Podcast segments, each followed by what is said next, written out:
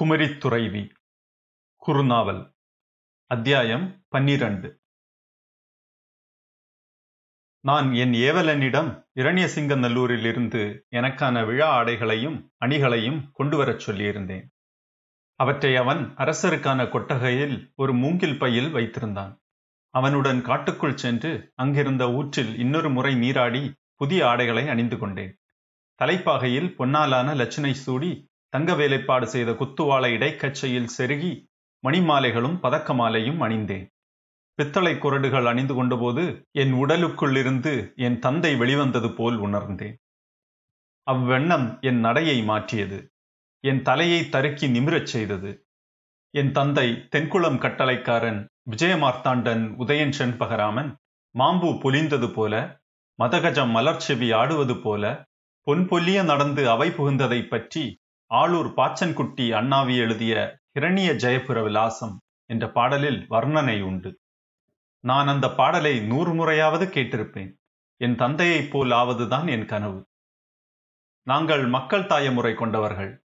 என் சிறிய தந்தை தென்குளம் கட்டளைக்காரன் வீரகேரளன் கோதை செண்பகராமனும் எங்கள் குடும்பத்து பெண்களும் நேற்றே வந்து காட்டுக்குள் அவர்களுக்கு அளிக்கப்பட்ட குடிலில் தங்கியிருந்தனர். என் ஏவலன் பாச்சுமுத்தன் அவர்களை பார்த்து கொண்டான். அவன் அவர்களை மீனாட்சி அம்மையின் மணப்பந்தலுக்கு அழைத்துச் சென்றிருப்பான். அவர்களுக்கு அரசருக்கு அடுத்தபடியாக அரச மரியாதைகள் அளிக்கப்படும். என் சிறிய தந்தைக்கு அரசருக்கு அருகே முன்னவையில் இருக்கை போடப்படும்.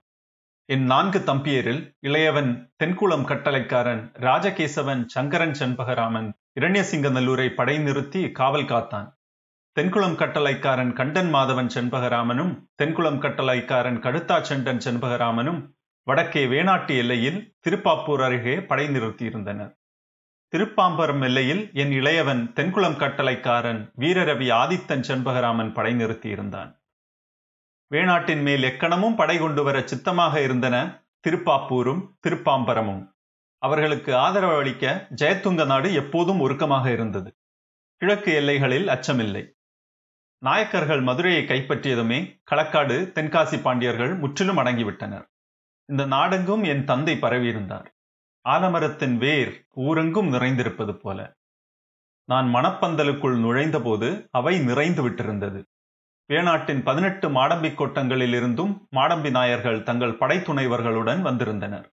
அவர்களை வரவேற்று உரிய முறையில் இருப்பிடம் அளித்து அமைக்கும் பொறுப்பை சம்பிரதி நாராயண பிள்ளையும் சம்பிரதி கொச்சுகுஞ்சன் பிள்ளையும் ஏற்றுக்கொண்டு நடத்தினர். மாடம்பிகளை அவைகளில் அமரச் செய்வது பெரும்பாடு. அவர்கள் ஒவ்வொருவருக்கும் அவர்களுக்கு அளிக்கப்படும் இடத்தை விட மேலான இடம் பெற உரிமை உண்டு என்னும் எண்ணம் இருந்தது. அதை எதிர்கொள்ள சம்பிரதி நிலையில் உள்ள ஊழியர்களால் தான் இயலும். அவர்கள் கிழவர்களாகவும் இருக்க வேண்டும். அவர்கள்தான் மாடம்பிகள் எகிர எகிர நைந்து நைந்து பேசி ஆனால் முன்னரே முடிவு செய்த இடங்களிலேயே அவர்களை அமரச் செய்வார்கள். நான் அங்கிருந்தால் பூசல் தான் விளையும். ஒரு பேச்சுக்கு மறுபேச்சாக வாளை உருவி விடுவேன். மாடம்பிகள் ஒவ்வொருவரும் தங்களுக்குரிய கொடியடையாளத்தை சிறு கழியில் பொறித்து மேலே தெரியும்படி அருகே நிறுத்தியிருந்தனர். தங்கள் குடி வழக்கப்படி பருந்தின் இறகும் பனையோலை குச்சமும் மலையணில் வாலும் சூடிய பட்டு தலைப்பாகைகளை வைத்திருந்தனர். பட்டு மேலாடைகள் பொன்னணி நகைகள் நாகம் சுற்றியது போன்ற கங்கணங்கள் பொன் வேலைப்பாடு கொண்ட உடைவாள்கள். ஒவ்வொரு மாடம்பியின் அருகிலும் அவர்களுக்கு உதவியாக அவர்களின் சம்பிரதிகள் பெரும்பாலானவர்கள் சமையற்கட்டு சாயல் கொண்ட பரதேச பிராமணர்கள். அவர்களுக்கு அமாத்தியர்கள் என்று நினைப்பு. பந்தலுக்குள் நான் நுழைந்ததும் மாடம்பிகள் திரும்பி பார்த்தனர். ஆனால் எவரும் எழுந்து முகமனுரைக்கவோ வணங்கவோ செய்யவில்லை. அது அவர்களின் வழக்கம். அவர்கள் ஒவ்வொருவருக்கும் அவர்களே வேணாட்டு அரசர்கள் என எண்ணம். அவர்களில் பலர் சோழர் காலகட்டத்தில் கோட்டங்களில் வரிக்கொள்வராக சிறைப்படைகளுடன் நிறுத்தப்பட்டவர்கள். அவர்களுக்கு இருக்கும் மழவராயன் மன்றாடியன் போன்ற பட்டங்கள் எல்லாம் சோழர்கள் அளித்தவை. எங்கள் குடும்பத்தின் செண்பகராமன் பட்டம் மட்டுமே பழைய ஆய்வேளிர் காலம் முதல் வருவது. சோழர்கள் அதை எங்களுக்கு திருப்பி அளித்தனர். வேணாட்டின் எட்டு கோயில் அதிகாரிகளும் வந்திருந்தனர். கன்னியாகுமரி சிவீந்திரம் பறக்கை பாரசாலை திருவட்டாறு திற்பரப்பு காந்தலூர் சாலை அனந்தபுரி ஆகிய ஆலயங்களின் தலைவர்கள். அவர்களும் தங்களை அரசர்களாக கருதி கொண்டவர்கள். அவர்களுடைய நிலங்களுக்கு வரி இல்லை. ஆலய வருவாய்க்கு அரசர் கணக்கு கேட்க முடியாது. அவர்களும் சோழர் காலத்தவர்கள். எட்டு வீட்டில் பிள்ளைமார்கள் அவை கொண்டிருந்தனர். ராமனா மடத்து பிள்ளை மார்த்தாண்ட மடத்து பிள்ளை குளத்தூர் பிள்ளை கழக்கூட்டத்து பிள்ளை செம்பழஞ்சி பிள்ளை பள்ளிச்சல் பிள்ளை குடமண் பிள்ளை வெங்கானூர் பிள்ளை என எட்டு பேருமே அவர்கள் மண்ணில் கேட்பாரற்று தனியரசு நடத்தி வந்தனர். எட்டு பேருமே சோழர் காலத்தைய மக்கள் தாயத்தவர். வேணாட்டு மருமக்கள் தாயத்துக்கு எதிரானவர்கள்.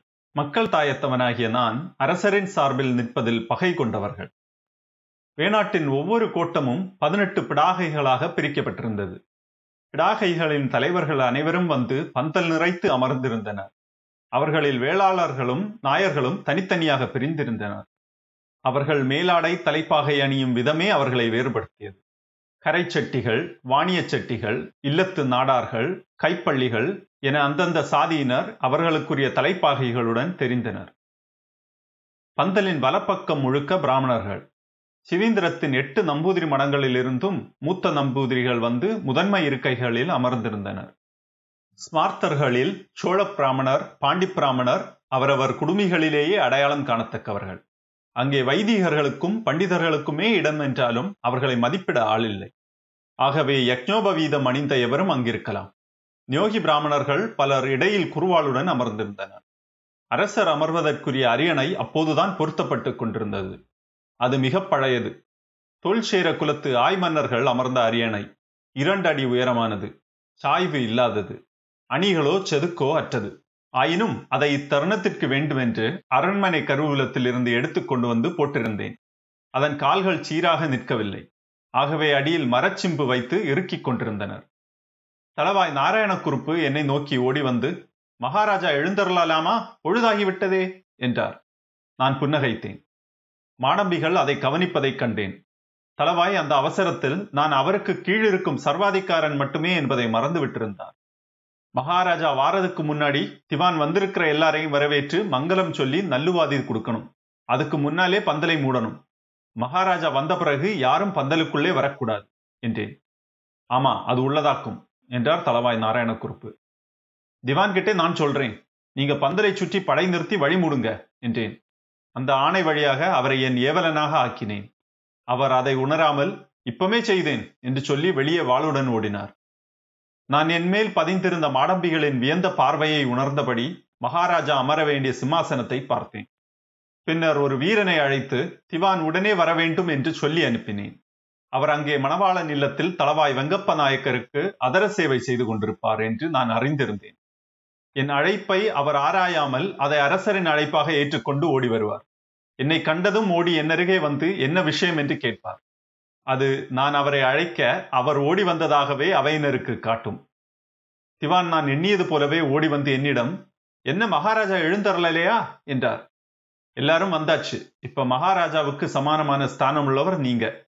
மகா பிராமணரான நீங்க இங்க வந்தவங்களை வரவேற்கணும். ஏன்னா இங்கே பாதி பேர் பிராமணர்கள். உங்க வரவேற்பு முடிஞ்சதும் மகாராஜா சபையேறலாம் என்றேன். ஆமா அது உசிதம். நான் ஆடை மாத்தணுமே. நேரமில்லை. முகூர்த்தம் அணையுது அப்ப சரிதான். அவர் மேலாடையை நீவியபடி சென்று அவை முன் நின்றார். அவர் கை காட்டியதும் முழவும் கொம்பும் ஓசையிட்டன. அவை அமைதி அடைந்தது நான் பக்கவாட்டு வாசல் வழியாக வெளியே சென்றேன். திவான் பேசும் குரல் எனக்கு பின்னால் கேட்டது. தலவாய் நாராயணக்குறுப்பு எல்லா வழிகளையும் படை கொண்டு மூடிவிட்டார். கீழிருந்து மல்லன் பிள்ளை மேலேறி வந்து என்னருகே குனிந்து திருவட்டாறு அணியூர்வலம் வந்து அணைஞ்சாச்சு. ஆதிகேசவ பெருமாளுக்கு கோட்டை எஜமானன் பூசை செய்துகிட்டு இருக்கார் என்றான். இப்ப மகாராஜா உள்ளே வந்து அமர்வார். அவர் மீனாட்சி அம்மனுக்கும் சுந்தரேசனுக்கும் பூஜை செய்து அமர்ந்த பின்னாலே ஆதிகேசவன் மணப்பந்தலுக்கே வரட்டும். மகாராஜா வந்து எதிரில் கட்டும் என்றேன். பின்னர் யோசித்து இரு சிவாச்சாரியார்கிட்டேயே கேட்போம் என்றேன். மேலே கோயிலின் முன்னால் சிறிய கூட்டம் நின்றிருந்தது. கோயில் நடைசாட்டப் போகிறார்கள் என்று தெரிந்தது. நான் கூட்டத்தை அணுகினேன்.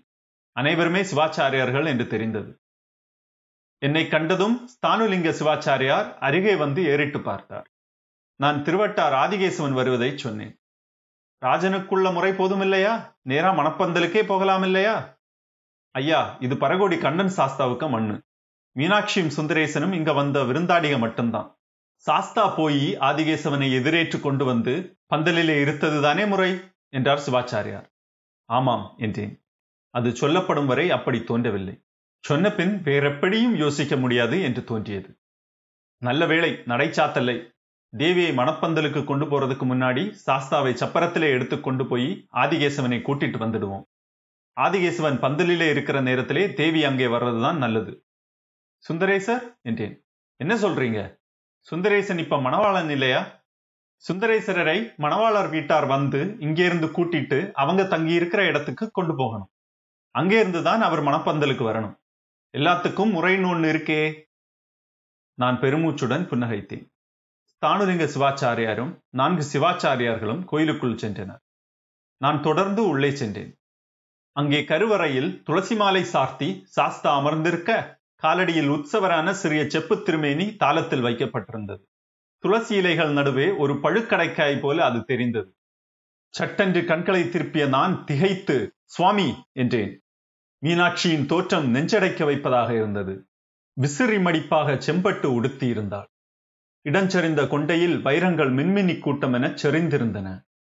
மார்பிள் நிறைந்த பதக்க மாலைகள் அடுக்கு மாலைகள் பொலி மாலைகள் மணித்தாலி அனைத்தும் வைரம். வைரத்தோடுகள் வைர மூக்குத்தி முத்தாரங்கள் மார்பிலும் முடியிலும் சுற்றப்பட்டிருந்தன. முத்துச்சரங்கள் தொடைச்செறியாக ஒட்டியானமாக. வைரச் சிலம்புகள் வைரமெட்டிகள். கண்களை மூடிய பின்னரும் உள்ளே வைரங்கள் நீரலை மேல் அந்தியொளி போல அலைவுற்றன. சுவாமி இதெல்லாம்? என்றேன். எங்க மூதாதையர் மருதையிலே இருந்து கொண்டு வந்த நகைகள் என்று ஸ்தானுலிங்க சிவாச்சாரியார் சொன்னார். நகைகளை பல்லக்கூட மூங்கில் துளைக்குள்ளே அடைச்சு அரக்கு வச்சு மூடி கொண்டு வந்திருக்காங்க. ஏழா பிரிச்சு ஏழு சிவாச்சாரியார் வீடுகளிலே புதைச்சு வச்சிருந்தோம். தலைமுறையா பேணி வந்த ரகசியம் இது. எப்ப மீனாட்சி மருதைக்கு திரும்ப போறாளோ அப்ப போட்டு கொண்டு போகணும்னு மூதாதையர் உத்தரவு. அப்ப நீங்க வேணாட்டு ராஜாவையும் நம்பல என்றேன். வேணாட்டு ராஜாக்கள் பாண்டிய ராஜாக்களை விட தேவிக்கு பிரியமானவங்க. ஆனா நாடு இருக்கிற இருப்பு நமக்கு தெரிஞ்சது தானே? சுல்தான் பட்டாளம் எப்ப வேணுமானாலும் உள்ள வர நிலைமையிலே தான் வேணாடு இருந்தது. அதோடே வந்த வேணாட்டு அரசர்களை நாம் அறிஞ்சோம். வரப்போறவங்களை யார் அறிஞ்சோம்? எங்களுக்கு பொறுப்பு மீனாட்சி அம்மை மேலே மட்டும்தான். நான் அதுக்காக கேட்கலை என்றேன். அவர்கள் சொல்வதும் சரிதான் என்று பட்டது. சுந்தரேசன் சிவப்பு தலைப்பாகை அணிந்திருந்தார். அதன் மேலும் வைரங்கள். அவன் மார்பெங்கும் வைரங்கள். கால் கழல் வரை விரலில் அணிந்த கழலாழிகள் வரை வைரங்கள். எல்லாம் சுத்தமான நீரோட்டம் கொண்ட வைரங்கள். பாண்டிய ராஜாக்களும் சோழ ராஜாக்களும் போட்டி போட்டு நகை போட்டு அழகு பார்த்திருக்காங்க அம்மையை என்று ஸ்தானலிங்க சிவாச்சாரியார் சொன்னார். இந்த முத்துக்களை மாதிரி சுத்தமான முத்துக்கள் லட்சத்திலே ஒண்ணுதான். ஆயிரம் ஆண்டு காலம் அள்ளின முத்திலே எண்ணி தெரிஞ்செடுத்த முத்துக்கள். ஆயிரம் குலச்சட்டிகள் இருந்து குறை களைஞ்சி எடுத்த வைரங்களாக்கும் இதெல்லாம். நான் பார்த்து கொண்டு நின்றேன். ஒரு கணம் என் மனம் பொங்கி எழுந்தது. மறுகணம் அது பிழையோ என்ற எண்ணம் ஏற்பட்டது. சுவாமி சட்டுன்னு இது என் செல்லக்குட்டி மகள்னு தோணி போட்டுதே. தப்புதானா? தோணாம இருந்தா தான் தப்பு. எனக்கு அவ அடங்காப்பிடாரி மகள் மாதிரி. அப்பப்ப நல்ல நாலு வார்த்தை சொல்லி கண்டிச்சு வைப்பேன். அடம் பிடிச்சா ஒரு ரெண்டு அடி போடுறதும் உண்டு என்றார் ஸ்தானுலிங்க சிவாச்சாரியார். இரு சிவாச்சாரியார்கள் சிரித்தனர்.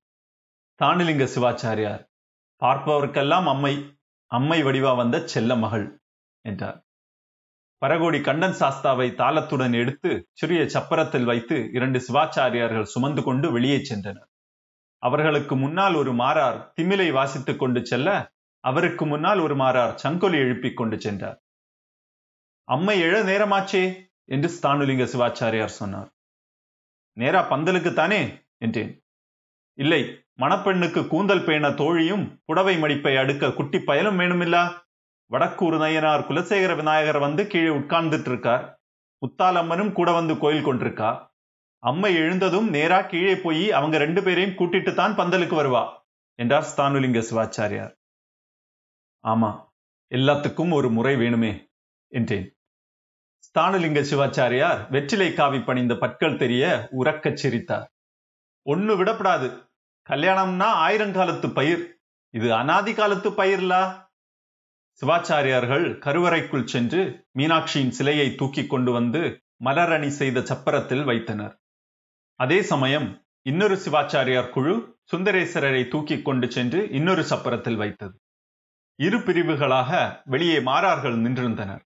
பஞ்சவாத்திய மேளத்துடன் சுந்தரேஸ்வரர் மணவாளமனை நோக்கிச் சென்றார். தேவி மலையிலிருந்து இறங்கிச் செல்லும் பாதையில் சென்றாள். சப்பரத்திற்கு முன்னால் ஸ்தானலிங்க சிவாச்சாரியார் நடக்க அவரை தொடர்ந்து சிவாச்சாரியார்கள் சென்றனர். ஒழிந்த ஆலயத்தில் நின்றிருந்த போது ஏனோ என் உள்ளம் திடுக்கிட்டு படபடத்தது. நான் மணப்பந்தலின் இன்னொரு வாசலை நோக்கி ஓடிச் சென்றேன்.